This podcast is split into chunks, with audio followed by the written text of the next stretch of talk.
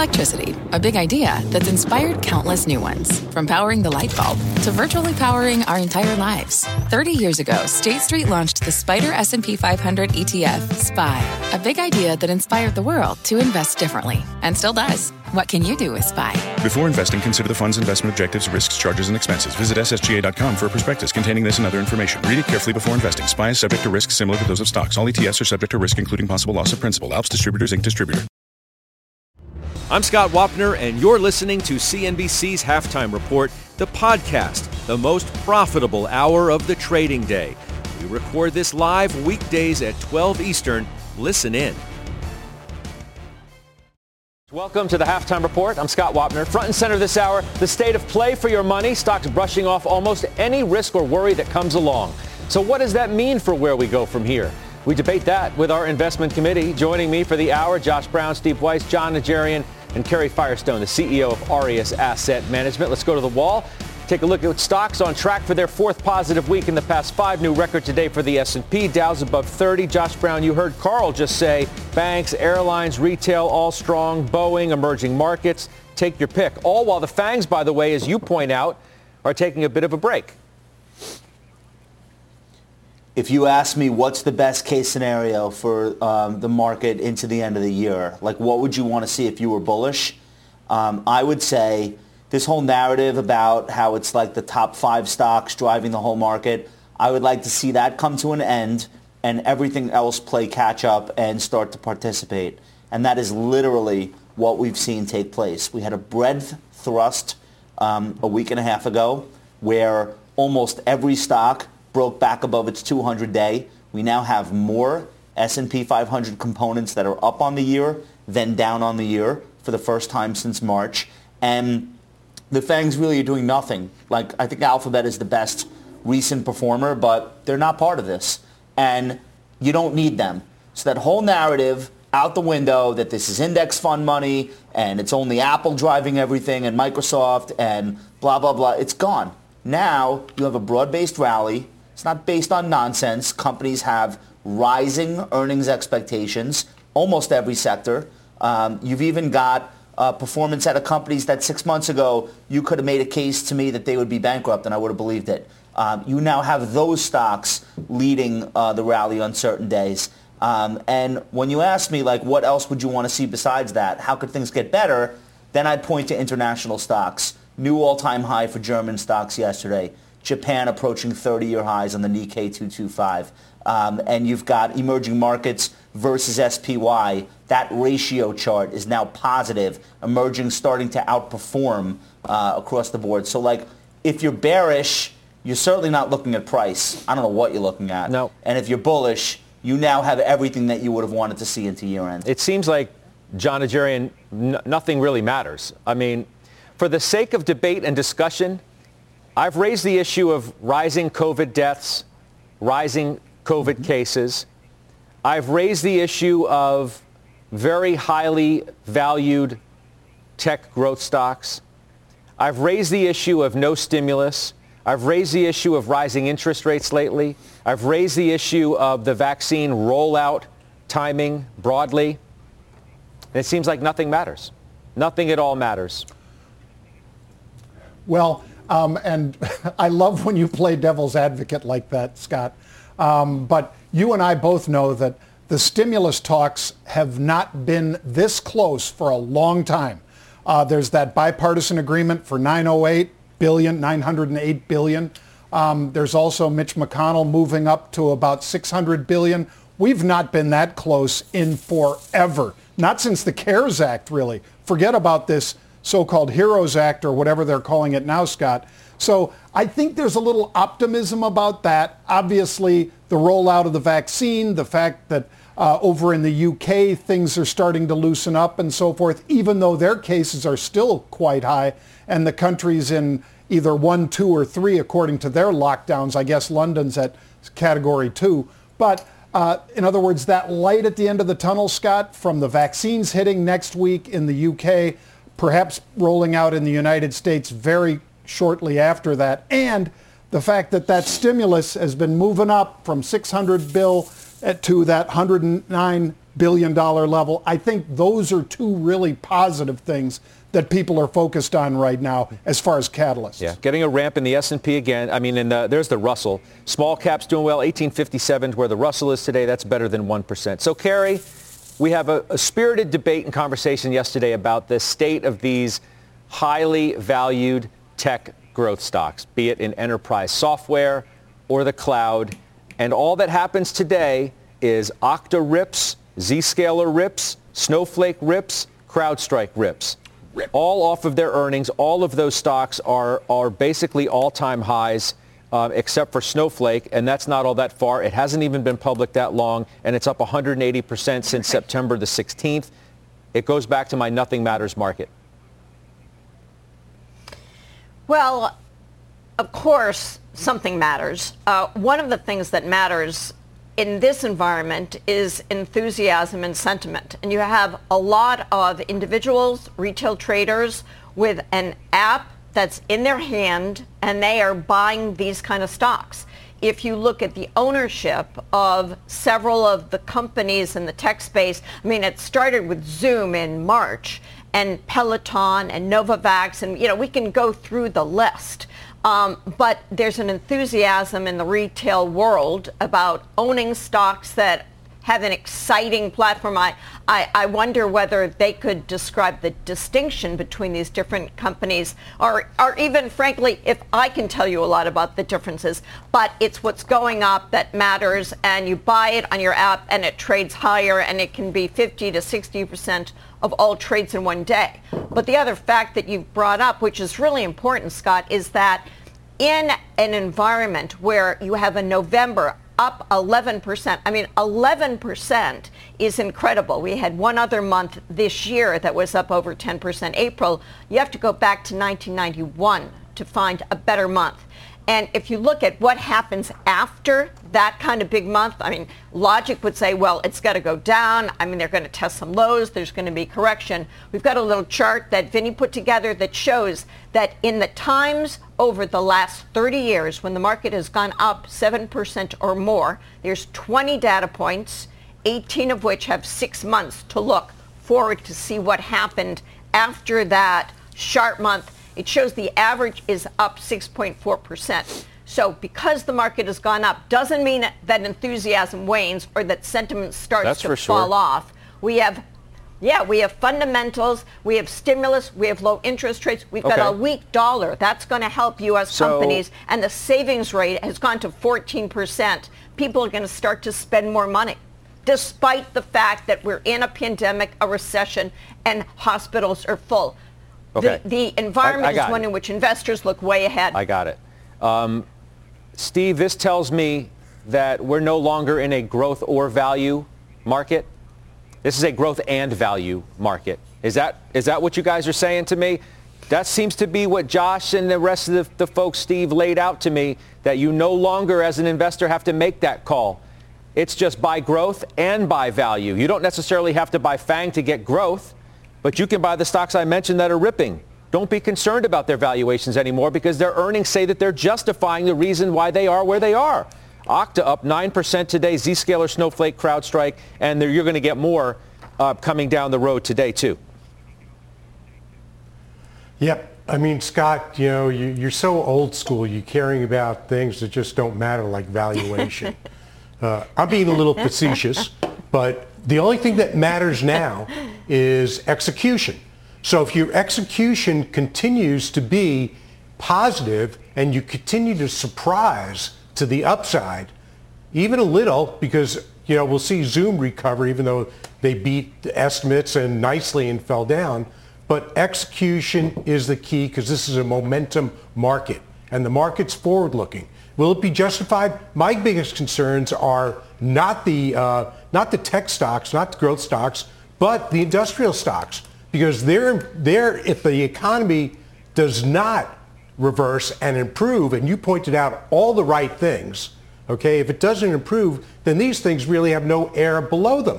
But I don't see that happening. I mean, we're effectively going into the into the fifth industrial revolution. The fourth one doesn't get talked about that much as the red zone, which I think we'd all agree is an industrial revolution. but we're digitizing everything. Demand is being pulled forward for technology in ways we've never seen before. So the market's looking to that, looking to the future. Mm-hmm. In terms of the vaccine, hang on a second, Weiss, look, real quick. I, I think forgive me, gotta, forgive me for yeah. interrupting you. I'll come back to you right after this. Let me go down to D.C. Sure. to our Ylan Mui. She has breaking news regarding the Fed. Ylan. Well, Scott, the Senate has now confirmed Christopher Waller to the Fed's Board of Governors. The final vote tally was 48 to 47, almost entirely, entirely along party lines, though Senator Rand Paul of Kentucky, a Republican, did vote against him. But Waller was a relatively uncontroversial nominee, research director at the St. Louis Fed, an expert on monetary theory, and now the newest member of the Fed's Board of Governors. Also want to mention quickly that this does appear to be the end of the line for Judy Shelton's nomination nomination. Three Republican senators had already come out against her nomination. And with yesterday's swearing in of Democrat Mark Kelly as a senator from Arizona, replacing Republican Martha McSally, this looks like the end of the line for her as the GOP no longer has the votes to confirm her. So that seat will remain empty, but the Senate now confirming Christopher Waller to the Fed's Board of Governors. Scott. Appreciate that. Ylan, thanks for that update. Ylan Mui down in uh, D.C. for us. Steve Weiss, back to you, as you were saying. Yeah, so, so each time we've seen the market move, we've talked in the past, okay, can the market move without Apple? Can the market move without the FANGs? And we've seen that it could. There's trading at highs, but they've been relative laggards. And then we said, okay, can the market move without the banks coming back? So we always have that rotating conversation, and it's the right conversation to have at the time. But we've seen that the market's rotating quickly. Now it's raising all ships. So I'm still positive on the market, but again, wouldn't be surprised if we wake up one day and it's down 5 or 10%, because those are markets. But the trend is higher unmistakable. So Josh, what about this idea, instead of growth or value, now it's, as you laid out, this increasing breadth in the market, it's growth and value. Is, is that, are we just supposed to just buy the market? Well, this has been my strategy. So I wanted to have stocks that thrive in any environment and have seen demand pulled forward, adoption pulled forward by um, the work from anywhere environment. Um, but then I also wanted to make sure that as the vaccine rollout came about, stocks that had been discounting like end of world scenarios, I would have exposure to those also. So when, when you look at the names that I've been talking about all year, like um, Starbucks just broke 100 today for the first time, like heading to a new record high. That one's gone. Forget it. Uh, that's a reopen stock. Look at Simon Property Group, Beasting. Beasting.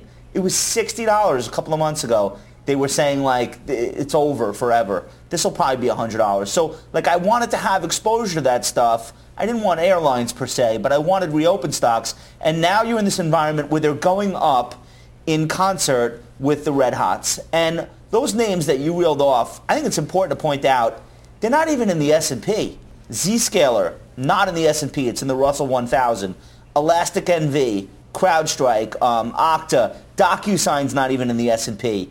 Um, Moderna's not. Like, there's a whole nother level for some of these names as institutions who are managing portfolios against that benchmark um, discover them and that's after they've already gone up hundreds of percentage points. So I think that's a part of the story that we're not even telling uh, as often as we should. Every point you make in a stock like Okta or Lemonade or Zscaler, that's pure alpha. It's not in the index. And they're gigantic market caps. They're big enough for some of the biggest hedge funds in the country to be involved with and have them move the needle. So it's a very rare situation to have this many 10, 20, 30 billion dollar market caps outside of the index that you can generate alpha in. And you're seeing them do that. And I've talked about what Chase Coleman's been doing at, uh, at, at, Tiger Global. Some of the savviest um, uh, growth-oriented hedge funds are in these names. And that's a trade that continues to work. So that, that says then, Josh, you know, as, as we have a big conversation and debate yesterday about whether, you know, you should be concerned about these stocks, that right. is an ill-advised way of thinking about these, that you can even buy well, these I, names on a day like today when they're up as much as they are, when yesterday we were raising some alarm bells. You know, Cramer was was out here and we were having this spirited conversation. He was sarcastic on Twitter about all of the, you know, the catchphrases that people use when they talk about these kinds of stocks, TAM, total addressable market, and all of these other deals. These are worthy of your money even still. Well, I missed the show yesterday. I was out shopping for the seafoam green uh, sweater, but I think I got the gist of it. it's not that what Cramer's saying is wrong, and I'm not out there buying on a day like today. I, I was buying CrowdStrike red. Like, I was buying it 120s, 130s when everyone was lamenting, um, you know, Snowflake coming out and being overvalued. Like, so I don't, I don't say like, oh, the stock's up 20%, get long. That's not my mentality. You know that. Uh, but I'm not a seller just because something's going up. Let's look at CrowdStrike. If you didn't listen to the call and you didn't hear what George Kurtz had to say to explain the business model, and you're just looking at a PE ratio, you should literally retire, like because that's not the business. In fact, you could not have picked a worse factor to weight a portfolio toward 10 years ago or even five years ago than trailing 12 months price earnings ratio. If that's how you built your forward-looking estimates, you underperformed every index on the planet. Um, what has been working, to Steve's point, is companies that are executing. And unfortunately, you have had to pay up for those companies. There's a reason stocks trade 20 times sales. It's because they're growing sales by 100% in the case of CrowdStrike, 86% we found out year over year. Now, when is it ridiculous? When do we reach the bleeding edge where it no longer makes sense? I don't think news headlines or people's feelings are going to be the indicator of that. I think it'll be technical. So if you're riding these stocks and you're short-term oriented, you're probably using a trailing stop, and I think that's smart. Um, and if you're a longer-term investor, then hopefully you're picking your spots to buy and you're buying them red and you're not buying them plus 15% a day. So, Jon, you know, aside from these leaders, let's just call these leaders. I mean, that's the stocks have have had huge returns. The laggards that many of you have talked about as well are being talked about now a lot on the street. Uh, Goldman mm-hmm. Sachs, for one, calls it the laggard trade. The stock's best positioned, they say, for upside in the first quarter of 2021. United Airlines, Halliburton. Josh today mentioned Boeing, which is having a breakout. I come to you on that because you own Boeing calls, but there's Simon Property Group, which Josh owns and, and spoke about as well, and a shift of money that is going into stocks like this. Yeah, and uh, uh, Josh owns Simon. I own Brookfield Preferred. I think both are just going to continue to soar. Um, and as far as that first quarter by Goldman, Scott, I think you're going to be looking at uh, all of those reopened stocks uh, doing exceedingly well after we get through this very difficult, uh, basically, let's say 30 to 60 days here, Scott. I'm not saying it's over at that time. I'm just saying by then, some of the essential workers, some of the folks in healthcare and nursing homes, as well as the people in there, uh, nursing homes in particular, are going to be getting the vaccine here in the United States. So I think once that starts hitting, you're going to see a lot of those stocks that Goldman talks about on that list do extraordinarily well.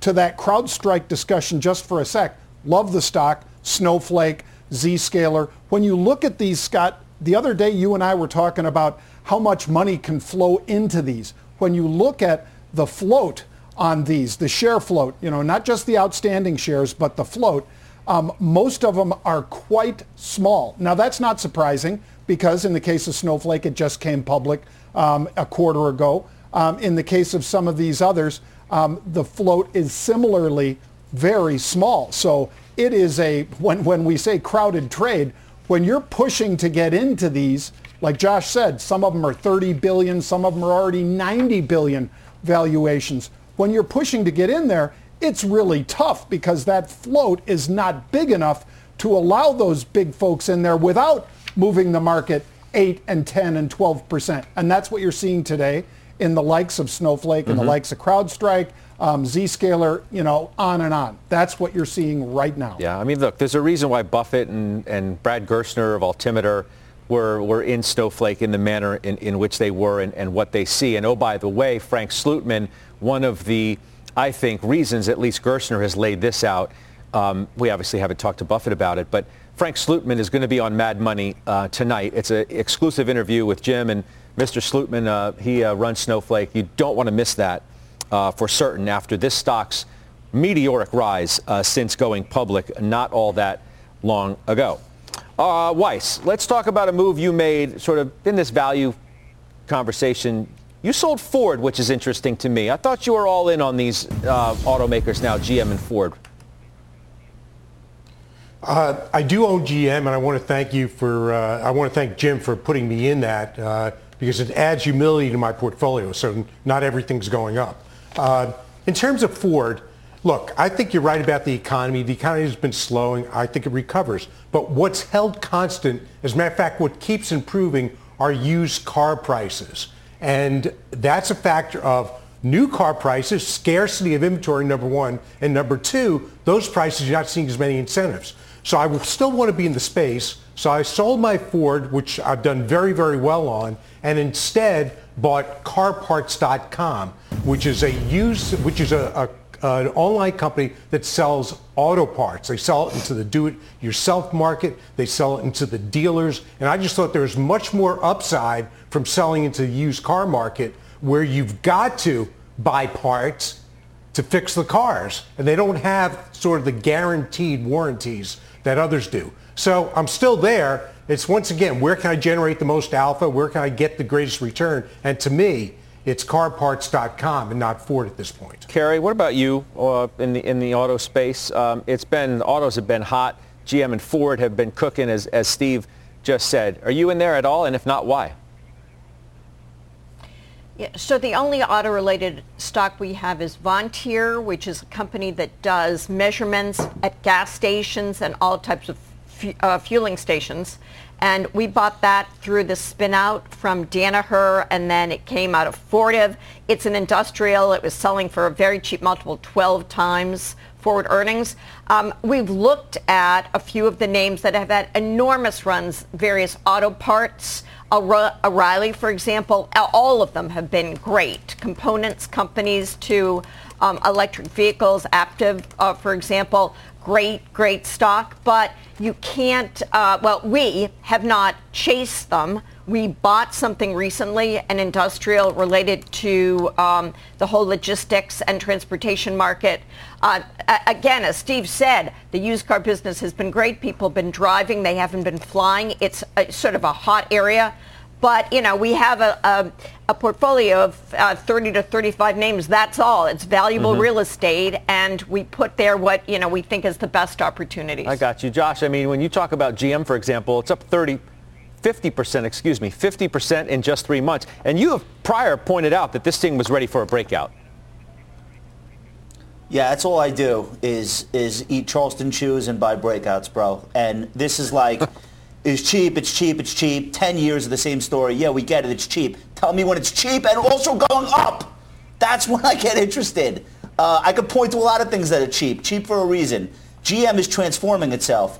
They are taking they are taking their cues now from what Tesla has been able to do. They probably should have figured this out five years ago, but whatever. They are retrofitting three of their massive manufacturing operations in the United States to do purely electric cars. They're pushing Cruise to be the first autonomous uh, taxi service in a major city.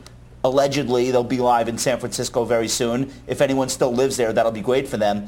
And what I'm interested in is stocks where the sellers melt away. And that's what happened in GM. So it's not, by the way, pull up a five-year chart. It's not a coincidence that it rallied right up until 45, 46 and stopped. Go look at late 2017. That was the prior peak right at this level. Price has memory. Bag holders from 17 who are waiting to get back to even, that's where the overhead supply is. They will be cleaned up. And remember what was going on in the global economy in 17. Remember this meme, um, synchronized global recovery? Okay, well that's what 21 is starting to look like. Go look at international stock markets. Go look at global currencies. That is the story that investors are telling with price. And in that environment, GM should do well, and I think will exceed that prior peak from 2017. The stock should have a five handle. I think it's inevitable. Um, so I'm staying long, but I'm not long because it's valuation. I'm long because it's going up. Yeah, and it certainly is as we're talking. All right. Thank you for that. Coming up straight ahead, inside Georgia Senator David Perdue's stock trades. New York Times reporter Kate Kelly has the story. You do not want to miss that. That's coming up next. And coming up today, 2 Eastern, a CNBC Evolve live stream. We're talking the pandemic, the state of media companies, featuring Spotify's Dawn Ostroff, Blacklist founder Franklin Leonard, Blumhouse founder Jason Blum. To register, you can visit cnbcevents.com slash evolve live stream. We're back in two minutes. Old Dominion Freight Line was built on keeping promises. With an industry-leading on-time delivery record and low claims rate, we keep promises better than any other LTL freight carrier because we treat every shipment like it's our most important one. Which means we do the little things right so that we can keep our promises and you can keep yours too. That's what drives us. To learn how OD can help your business keep its promises, visit odfl.com. Old Dominion, helping the world keep promises.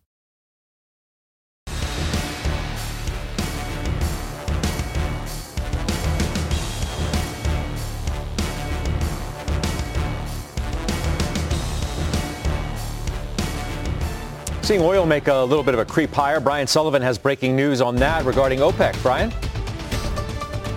Yeah, really after really three days, Scott. I mean, they had the official meeting on Monday, the meeting today with OPEC Plus, but they met over the weekend prior. So really this is sort of day three. OPEC has come to a conclusion. The official statement not out yet, but my sources inside of OPEC are telling me that they have agreed to a very slight production increase beginning in January. Now, Here's how it's going to work. And OPEC, very confusing given what they did last year, guys. Remember, they agreed to a $9.9 million, million per barrel per day cut. That is now 7.7 million. They're going to reduce that by 500,000 barrels per day beginning January 1st.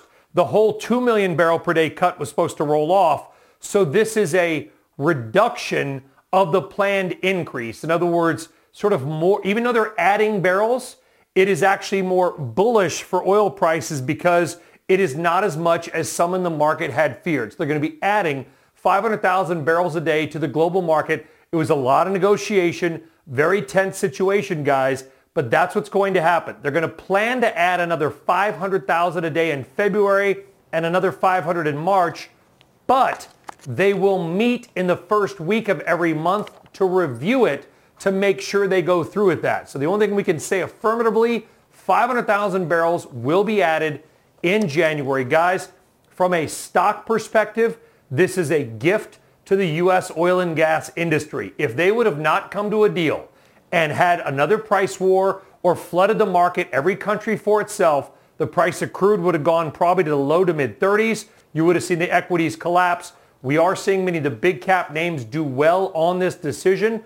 more bullish. I know Josh has said or has or does own Schlumberger. That stock is up 3.5 to 4%. Oxy, Conoco, Hess, they're all up, guys. So eh, OPEC, going to be a formal decision soon, but I can report it now from my sources, adding 500,000 barrels a day, a little more bullish than some of the market had feared. The stocks, as you can see, they are reacting. Back to you, Scott. All right, good stuff. Sully, thanks so much. That's Brian Sullivan. Let's get the latest uh, headlines now with Sue Herrera. Hi, Sue. Hello, Scott. Good to see you. Hello, everybody. Here's what's happening at this hour. Senate Majority Leader Mitch McConnell saying there has been positive movement towards an agreement on a new coronavirus aid bill. But Minority Leader Chuck Schumer says despite a new proposal getting bipartisan support, McConnell seems unlikely to compromise. And just moments ago, President Trump indicated he would support a COVID aid deal. Facebook says it will now start removing false claims about coronavirus vaccines that have been debunked by public health officials. U.S. Airlines shed nearly 29,000 employees through the month ending in mid-October. This as federal restrictions on layoffs expired. Since March, airline employment is down more than 81,000 workers. And here's one for you. The AAA finds men are more aggressive than women behind the wheel. The study found men are more likely to have aggressive driving behaviors in five categories, including speeding, tailgating, and rudely gesturing at other drivers. But Scott, I'm not sure. I know a lot of soccer moms out there that drive pretty darn fast, so take it for what it's worth. All right, we will. Sue, thanks. Mm-hmm. All right, Sue Herrera. Well, yet another lawmaker is raising eyebrows today for a series of well-timed stock trades including in companies that stood to benefit from policy matters that came before committees he sat on. Senator David Perdue of Georgia, the subject of a New York Times report. Kate Kelly, one of the reporters that broke that story, she joins us now live. Kate, it's good to see you. Good to see you too, Scott. I, I, printed this out, Kate. I have the trades right here. I mean, you could go more than 100 pages long. We are not talking about a small number of trades. Uh, what did you find? So first of all, the headline number, literally the headline of our story, is the fact that uh, Senator Perdue made close to 2,600 trades, 2,600 trades during his first term in the Senate of, of six years. We really have data for about five and a half years or so because he sold off a lot of his stocks uh, in April, if not most of them. Um, but at the same time, this is a record uh, by Senate standards for that term. The next five senators who did the most trading activity combined are roughly equal to what Senator uh, Perdue did during that time frame. Now, it's important to state that this is lawful, as far as we know. Uh, it's it's legal for members of Congress to trade stocks, including stocks that may uh, rise or fall depending on what happens with the government work those members of Congress and the Senate are doing. This is a uh, privilege enjoyed only by Congress and a few others in government, including the vice president and the president. It's verboten in other areas of government. But at the same time, it does raise many questions about, number one, the sheer level of activity, number two, some of the cross currents between his committee work and the relevant companies that he may have been buying or selling while he was on those committees and subcommittees. You mentioned, you know, the, the law and that it is legal um, for members of Congress to, to trade stocks. Some of Senator Perdue's trades, though, as you point out in the story, have been looked at by investigators in the past, including in a company called Cardlytics? That's right, Scott. So Cardlytics is a card uh, data analysis firm in Atlanta. Uh, Senator Perdue was on its board before he joined government. And when he joined government, he had options that vested. And they also did him a favor of sort of extending the period of time in which he could own those options theoretically so he could take advantage of it as a public stock when it went public, which it did in 2018. So long story short, he has continued to hold Cardlytics stock in recent years. And there was a point in January where he directed his broker at Goldman Sachs to make a Cardlytics sale two days after receiving an email from the CEO of Cardlytics that alluded vaguely to upcoming changes. Now, that email ended up being a misfire. The CEO told Senator Perdue it was a misfire. And as it turned out, that CEO was making plans at the time to step down and did so, I think about six weeks later, um, which that, uh, as well as some uh, information about missing future sales targets, caused a drop in the stock. Um, so arguably, Senator Perdue averted some losses there. But the Justice Department looked into that, Scott. This is a story we broke at the New York Times. They ultimately did not bring any charges. They ultimately found that there was just not enough compelling evidence um, of any sort of insider trading here. So they dropped it. Do, do we know in reality how involved Senator Perdue has been in his own portfolio rather than his wealth manager at Goldman Sachs? I ask you that because, you know, we're talking about FireEye is a, is a key name within this, these documents that you have, um, which he mm-hmm. owned uh, while he sat on the cyber panel. He bought and sold that stock 61 times. Um, there's another uh, company called BWX in which Senator Perdue bought shares in. That provides components for nuclear subs. That was a month before he became chairman of the Sea Power Subcommittee. He sat on banking, housing, and urban affairs while buying stocks and owning stocks in JP Morgan and Bank of America. Do we have any idea, Kate, how much Senator Perdue was doing this himself? So as a top line matter, Scott, Senator Perdue has told us repeatedly that he had no discretion over his trading, that it was handled via a managed fund uh, managed by Goldman Sachs. He has an Atlanta-based wealth manager there who I think he's worked with for a long time. And apparently there are also some other advisors that Goldman hires. And uh, that has been his explanation on the vast majority of these trades. He has said they are done by his broker, not at his discretion. Now, Cardlytics obviously shows us that at least on some occasions, he has exercised discretion because with Cardlytics, that trade from January that I mentioned a few minutes ago, he actually called his broker at Goldman Sachs and said, I want to sell some of this stock. Um, so at least on some occasions, he has influenced trades. Uh, but he has said that in large part he has not.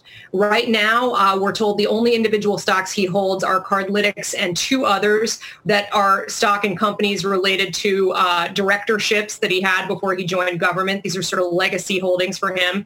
And that everything else at this point has essentially been put into mutual funds, uh, perhaps ETFs, uh, he owns a number of municipal bonds in Georgia and elsewhere, and he's no longer in individual stocks at this point. Well, you, that's interesting. You, you, you bring that up. Um, I'm, you know, some of the most interesting activity that you have in here, Kate, um, did occur between April 14th and April 16th when he virtually, the senator did, sold everything. Um, yes. I have lists of stocks here from Coca-Cola to Citi to Caterpillar to Apple, Bristol Myers, Boeing, Wells, Verizon, J.P. Morgan, Merck, Lilly.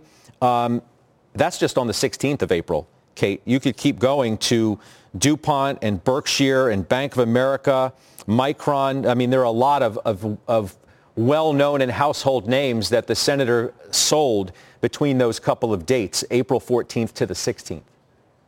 Right, that's right. Our understanding is that he offloaded uh, the vast majority of his stock positions during that period of time. And by the way, I want to give a hat tip to Senate Stockwatcher, which is a third-party um, analysis site that gathered all these public Senate filings and generated lists like the one you're looking at. They did some really good work there uh, that we analyzed for our story. But uh, yes, he seems to have sold off a boatload of stocks at that time. And it might be worth mentioning as well, Scott, as long as we're talking about this year's trading. Uh, Senator Perdue has gotten into some trouble, at least with his campaign opponent in Georgia, uh, over some trading he did when coronavirus was on the radar, but the outbreak was not fully underway, or at least Americans did not understand that it was getting well underway in late February. At that time, he bought Pfizer, he bought DuPont, he also uh, sold Caesars Entertainment during a period of time in late February, early March, and that has raised a lot of eyebrows because that would almost suggest that he had a, a sense about the virus that others perhaps did not. However, um, he also was buying, interestingly, uh, Delta and Walt Disney during that same time. So those would seem to be mitigating trades. If you were aware of what was going to happen with the virus, you probably wouldn't have bought those stocks. They weren't even at their lows yet. It's, it's so interesting. February 26th, he starts buying Pfizer, again on the 27th, again on the, the 28th. And, and as we know, there were briefings that were had, Kate, um, that senators got about the virus. We don't know, by the way, and it's important to note that we don't know if Senator Perdue was part of a, a briefing that did take place for uh, senators in late January. So there's a lot. I should correct there. I think the, the January 24th hearing uh, that resulted in a DOJ investigation of some other senators, mm-hmm. notably uh, Richard Burr of North Carolina, uh, Senator Perdue did not attend. Now, is it possible he was in the information flow through other Senate business? Certainly is possible. Uh, he has said he was not at that January 24th hearing. He has said uh, he was not trading on any inside government information at coronavirus uh, outbreak time or any other time. Well, the bottom line of this story, Kate, I think is that it shocks a lot of people that are lawmakers allowed to trade stocks the way that they do based on the information that they have access to than most other people in uh, less serious situations, I would say, uh, are not able to take advantage of, uh, which is stunning and shocking in and of itself that it's all allowed to happen. Right. I, I, think that's why this is raising questions. I mean, you've got a, a, senator who's a very active stock investor, or at least was until recently, and it all appears to be legal, uh, all of which begs the question, do, does the Stock Act of 20, 2012, which tightened up uh, senator and members of Congress' ability to trade and also forced uh, more disclosures, actually made it possible for a story like this to happen with those disclosures. Does that need to be tightened up? Does it need to better reflect the rules that most of government have to adhere to in the executive and judicial branches, which are essentially you can't own a security or a stock uh, whose performance and with it your financial performance might be affected by a government matter that you're involved with. If you're if you're involved in such a matter, you have to recuse. Good report, Kate. Thank you. Appreciate you coming on. Kate Kelly, New York Times. Straight ahead, the investment committee reacting to the calls on Tesla and Square today. We're back after this. What does it mean to be rich? Is it having more stories to share or time to give? Is it being able to keep your loved ones close? or travel somewhere far away. At Edward Jones, we believe the key to being rich is knowing what counts. Your dedicated financial advisor will take a comprehensive approach to your financial strategy to help support what truly matters to you. EdwardJones.com slash find your rich. Edward Jones, member SIPC. B2B selling is tougher than ever, and we feel your pain. If you're struggling to close deals, consider giving LinkedIn Sales Navigator a shot. This sales intelligence platform helps professionals like you engage high value customers, drive higher revenue, and increase sales performance. Sales Navigator also guides you in targeting the right buyers, highlights key signals such as job changes or which accounts you should prioritize, and uncovers hidden hot prospects so you can find those buyers that are most likely to convert. Fueled by LinkedIn's 1 billion member platform, Sales Navigator gives you the most up to date first party data, enabling you to unlock conversations with the people that matter. Right now, you can try LinkedIn Sales Navigator and get a 60 day free trial at linkedin.com slash halftime report. That is linkedin.com slash halftime report for a 60 day free trial. Let LinkedIn Sales Navigator help you sell like a superstar today. Just go to linkedin.com slash halftime report and get started. Welcome back. Shares of Tesla upgraded to a buy today, a new street high price target, $780 at Goldman Sachs. They see a shift towards EVs happening faster than expected. You wouldn't. What a shock. Jon Najarian. You own calls. what a shock. Can you believe that's the reason why they upgraded the stock, Jon? well, Scott, uh, you'd be grasping for reasons at why they hadn't done it earlier, of course. Uh, but now uh, this is a great move by Goldman. Um, it's a recognition of what Elon Musk has actually done in terms of deliveries. So I continue to own it. I own the uh, upside calls, and it's just been a great ride. I don't intend on getting out of this one, Scott. Yeah, I mean, look, they admit they missed it. This concern that we had about uh, second half of 2020 growth slowdown was incorrect, they say. And since our downgrade, uh, the stock is up 192%. All right, for more on Goldman's upgrade on Tesla, you can check out the write-up. Go to CNBC Pro. Go to cnbc.com slash pro. Up next, Jon's latest trades and unusual activity. We're back in just two minutes for that.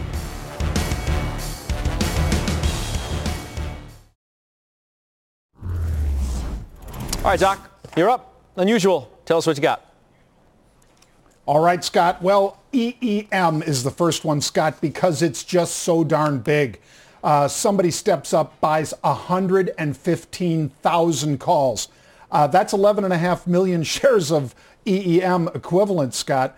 And that's a big trade, one of the bigger we've seen in a, quite a while. It's had all of its alpha over the past month because you look at it um, and it was up 11% two months ago and the market was sort of middling around and now it's just really popping to the upside. So they're buying the 53 calls, Scott. I bought those. I'll probably be in this trade in the neighborhood of a month from now. Second trade, take a look at NIO. We were just talking about electric vehicles and so forth with the Tesla and the Goldman upgrade.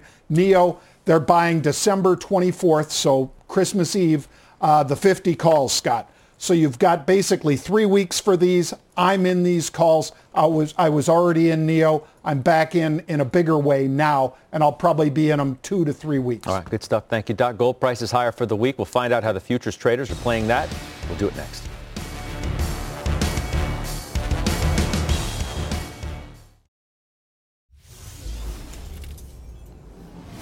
It's time for the futures outlook. Gold is trying to claw back some gains after losses in November. Let's bring in Bill Baruch of Blue Line Futures for more on today's move. A lot of people have been talking about what gold's been doing relative to the dollar, wondering how long that was going to last. You think we're going to get a pickup in December?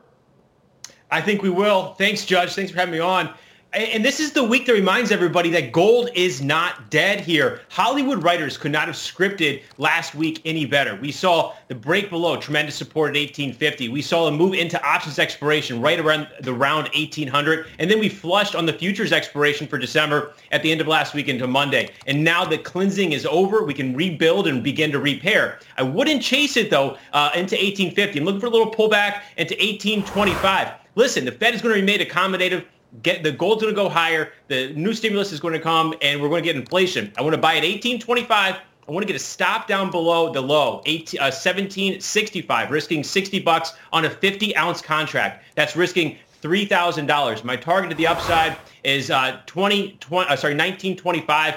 And at that, you're going to make uh, $100, and that's a $5,000 gain. This is a nice little swing trade here. Uh, and I expect gold very seasonally, bullish time of year, the second half of December. Yeah, yeah. I know it's up against the safety trade and uh, the reopening idea and everything else. So we'll see if this year is in fact different. Bill, good to talk to you. We'll see you soon. That's Bill Baruch. Blue Line Futures joining us there. We'll take a break. We'll come back. We'll do final trades next.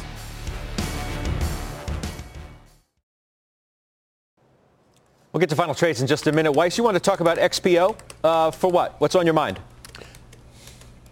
They announced last night they're splitting the company two, the logistics business and then the less than truckload business. This points out how valuable logistics are. Serato owns a big position there. Link owns a position there. Wells Fargo raised their price target base case to 158. I think it gets a lot close to a lot higher maybe goes through that because both are now great consolidation candidates. So I'd stick with XPO, core position, phenomenal company. Jon Najarian, uh, Best Buy and Bank of America calls. You just bought those? Yes, I did, Scott. Uh, Bank America, well, Morgan Stanley put out a very interesting note earlier this week, very positive on the big banks. Um, also, uh, their improvement uh, on profits in the second quarter was immense.